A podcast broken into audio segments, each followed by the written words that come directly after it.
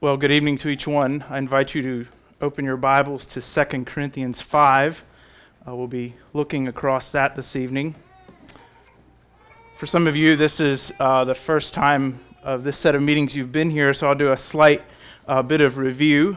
Uh, the first evening, we talked about the relevancy of the gospel, what it is, and why it's important for us to know it.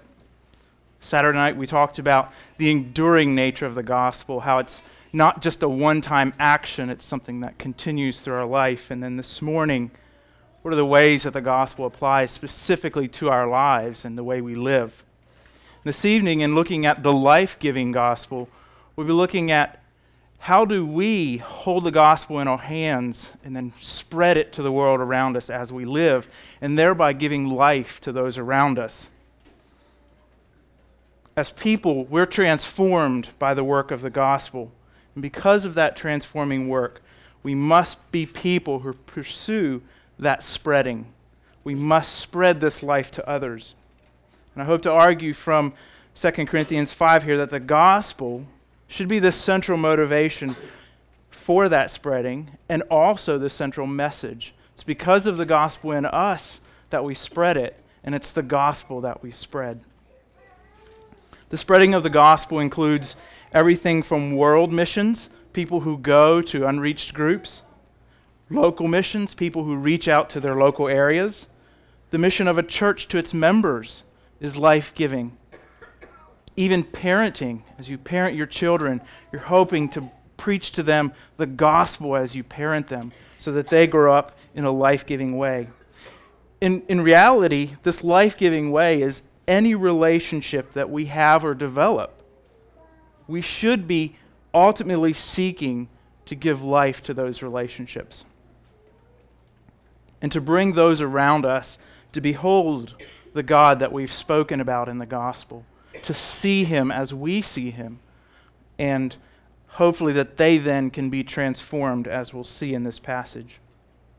So 2 Corinthians 5, I'll be reading from uh, the Holman Christian Standard. It, it uh, brings out some things in here that I uh, really like to emphasize.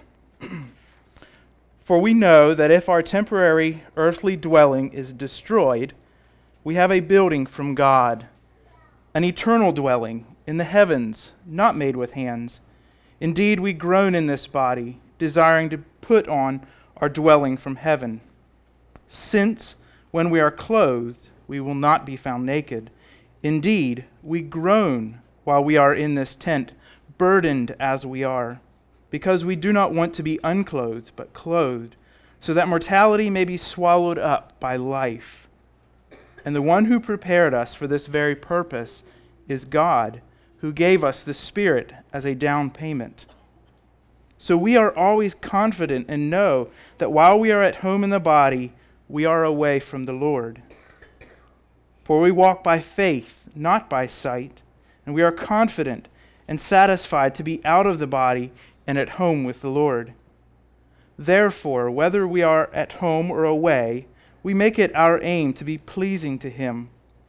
For we must all appear before the tribunal of Christ, so that each may be repaid for what he has done in the body, whether good or worthless. Therefore, because we know the fear of the Lord, we seek to persuade people. We are completely open before God, and I hope we are completely open to your consciences as well. We are not commending ourselves to you again, but giving you an opportunity to be proud of us, so that you may have a reply to those who take pride in the outward appearance rather than in the heart. For if we are out of our mind, it is for God. If we have a sound mind, it is for you. For Christ's love compels us, since we have reached this conclusion. If one died for all, then all died. And he died for all, so that those who live should no longer live for themselves, but for the one who died for them and was raised. From now on, then, we do not know anyone in a purely human way. Even if we have known Christ in a purely human way, yet now we no longer know him in this way. Therefore, if anyone is in Christ, he is a new creation. Old things have passed away, and look, new things have come. Everything is from God, who reconciled us to himself through Christ and gave us the ministry of reconciliation. That is, in Christ, God was reconciling the world to himself, not counting their trespasses against them. And he has committed the message of reconciliation to us. Therefore, we are ambassadors for Christ, certain that God is appealing through us. We plead on Christ's behalf be reconciled to God. He made the one who did not know sin to be sin for us, so that we might become the righteousness of God in him. Let's pray. Father, again, as we open your word and as we seek to know more about you, may we center ourselves on Christ and on his sacrifice that sets us free from the bondage of our sinful world. And, and Father, may we, in response to our freedom, be people who plead with others to come to the life giving truth. Father, open our hearts and may these words speak to us. We pray this through Christ.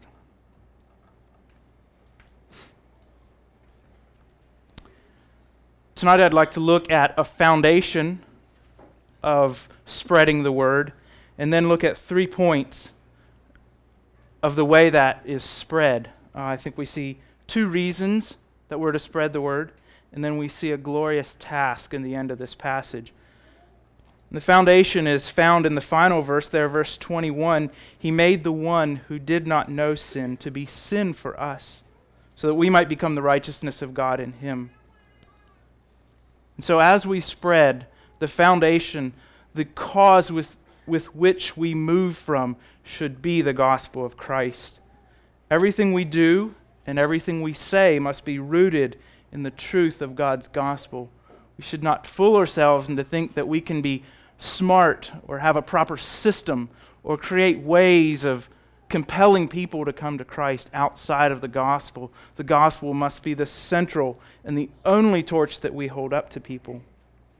And we must be careful to portray Christ as primary, as first. All other appeals need to be secondary. If our appeal is to a person's morality outside of Christ, we will lead them to morality and not Christianity. If our appeal is to an eternal safety net that is devoid of a relationship of Christ, we are placing man at the highest point and not Christ. And if we present God as one who simply gives his children everything they could want and satisfies their earthly desires, then again we place the joy of man at the highest point. We must present the surpassing glory of Christ as the foundation and the focal point of the Christian life. It is the life giving message that we have. Anything else is simply man pleasing. And so, on that foundation, let's look at two reasons that we see in this passage. The first reason is uh, found in verse 11, where Paul says, Therefore, we know the fear of the Lord. We know the fear of the Lord. We have seen Christ, we've beheld him, and his glory is made known to us. And part of his glory does bring about a fear in us because there is an end time that we know is coming. Initially, I was going to uh, simply use verses 11 through 21, but it's reply, referring back to what Paul is saying in the previous verses, where he says, We are, at, we are not at home in our bodies. And I think we all have a realization of that. Paul is explaining that the reality we experience in the body is temporary and not what we were created to experience. And this is what we see happening in the fall. That which was perfect, that which was created, was broken. And man was no longer in the existence that God created them to exist in.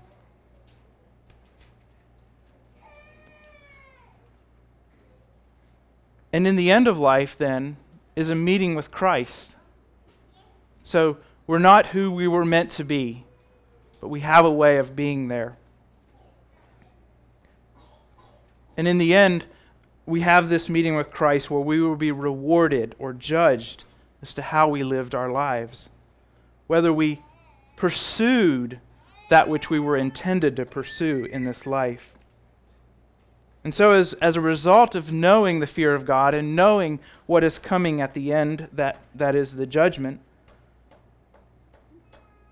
we persuade people, I think, of two things. Uh, and we've referred to the one that life is not what we were created to live.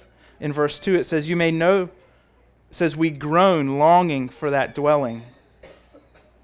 Uh, you may know what this groaning feels like if you've gone through a remodeling project while you were living in the house. Things are not quite what they should be uh, until it's complete. And the same is for us as, as we view our life, we'll see that it's not quite complete, and we'll long for that time. The second is that judgment will come. You will give an account. It's as if you're going through, uh, if there's going to be an inspection at your workplace, many of us in our, in our places have inspections, whether you're a farmer or a, or a contractor who OSHA shows up to, or any of those things, you know that inspection is coming, and maybe you find out the day of, and you scurry around attempting to make certain that things are the way they should be.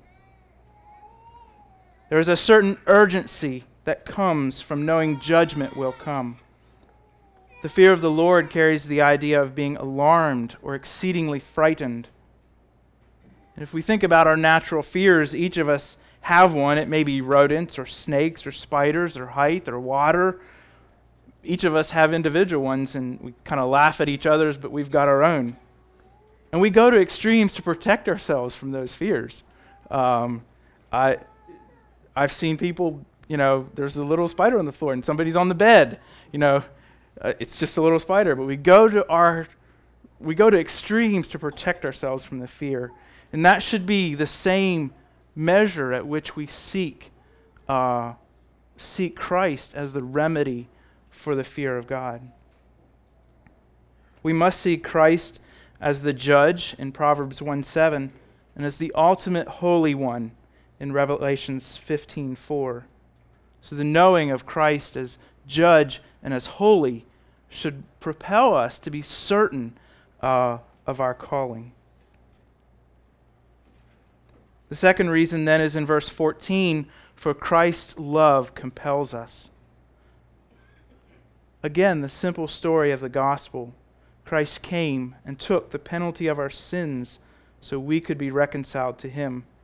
It was not our worth that he purchased, but it was again giving us the ability to behold him as judge and as holy and worship him in truth. In the gospel, in knowing this simple gospel, the way we view people is transformed. The, the, uh, from the text, it says, We do not know them in a purely human way. And Paul uses an example of his own life before he was giving a d- divine perspective, Christ was nobody to him. He was uh, a charlatan, if you would say. And Christians were merely a heresy that needed to be destroyed. Upon receiving a divine perspective, Christ became his glorious treasure, and the gospel became that which he wanted to share. And people became people who needed the gospel, not, not people who needed to be controlled. And so we must view people not from a human perspective, but from a divine perspective. Christ's love of humanity drove him to the cross. And in the same way, we also must love others. Those we view as unlovable may be our neighbors in heaven. And we must treat each person we meet as having that potential. I mean, the potential that we see if we is found there in verse 17. Therefore, if anyone is in Christ, he is a new creation. Old things have passed away, and look, new things have come. We need to be careful not to place uh, a filter on somebody that limits them and makes them, in our eyes, unworthy of the gospel because in Christ's eyes, in the divine perspective, all are worthy of the gospel and all are called to that.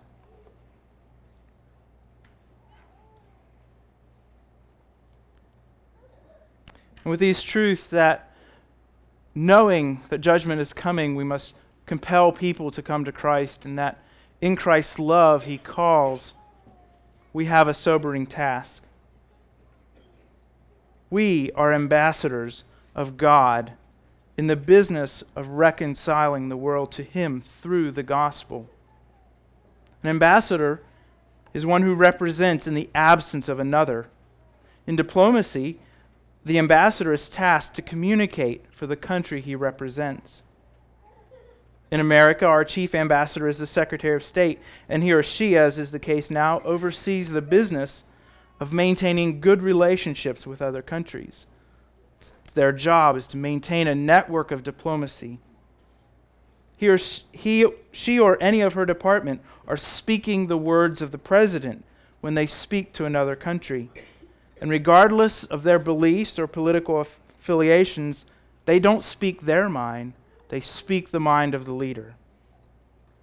They speak the mind of another. And in the same way, while we will give Christ the ability to, to speak audibly to people, he has ordained us to be his mouthpiece. And when we speak, it is to be the speech of Christ, and we see that in verse 20. The idea of being an ambassador should have two effects. Number one, we will be very cautious what we say. Many a diplomatic mess has been created when an ambassador spoke out of turn or didn't say what he was supposed to. So we must be very cautious in what we call people to and what we value, what people see of us. If we truly are an ambassador of Christ, it will be visible and it will be audible in what we say. And the second effect is we'll study the Word of God to better know and understand what He wishes us to speak. How many times have I or you been in a situation where you had the opportunity to speak, but you didn't quite know the words? You didn't have the words of Christ firmly in your mind. And we were unsure and said nothing. And the opportunity to speak Christ's words went past us. We must know His words so we can properly represent them. The main message of Christ's ambassador, or us as Christ's ambassador, is be reconciled to God through Christ. Verse 18 states that everything is from God in response to the new things in verse 17. So the transformation they, that occurs in a person's life because of the gospel is of God. And it, go, and it goes on to say that the transformation or reconciliation is through Christ. Verse 19, that is in Christ, God was reconciling the world to himself. And again, there are two ways that this occurs that we see in the text. In Christ, our sins are not counted against us. If you again apply this to uh, the world of, of national relationships, uh, for many years, America has had no diplomatic relations with Iran. Our government has never recognized the religious leaders that overthrew the Shah. It was an illegal act, and it separates our countries, and it maintains that separation. Our sin is that illegal act that separates us from, from God. And in Christ's sacrifice, that separation is removed. And so it's through Christ's sacrifice that we have access to God. And the second way that occurs is that this message is then spread by humans. Redeemed humans spread the gospel as a message of reconciliation to God. In verses 19 and 20, he committed the message of reconciliation to us, and we plead on his behalf. We don't speak for ourselves, we don't speak our own gospel we speak the message of Christ's gospel. And while it is God who actually does the transforming work that we see in verse 17, he chooses to use us to spread this good news. And so, for each of us, the call of the gospel should compel us to share it with others. The gospel of Christ is life giving And each of us have been a recipient of that life. And as a bearer of that life, we must be committed to the spreading of this life to those around us. Too often, instead of being the shining beacon on the hill, we have been content to huddle in our valley. The gospel in us demands that we leave the valley and be the ministers and ambassadors of this great gospel. With Christ as our foundation, let us plead with those around us to consider the coming judgment and to seek Christ as the loving, life giving refuge. May we pray.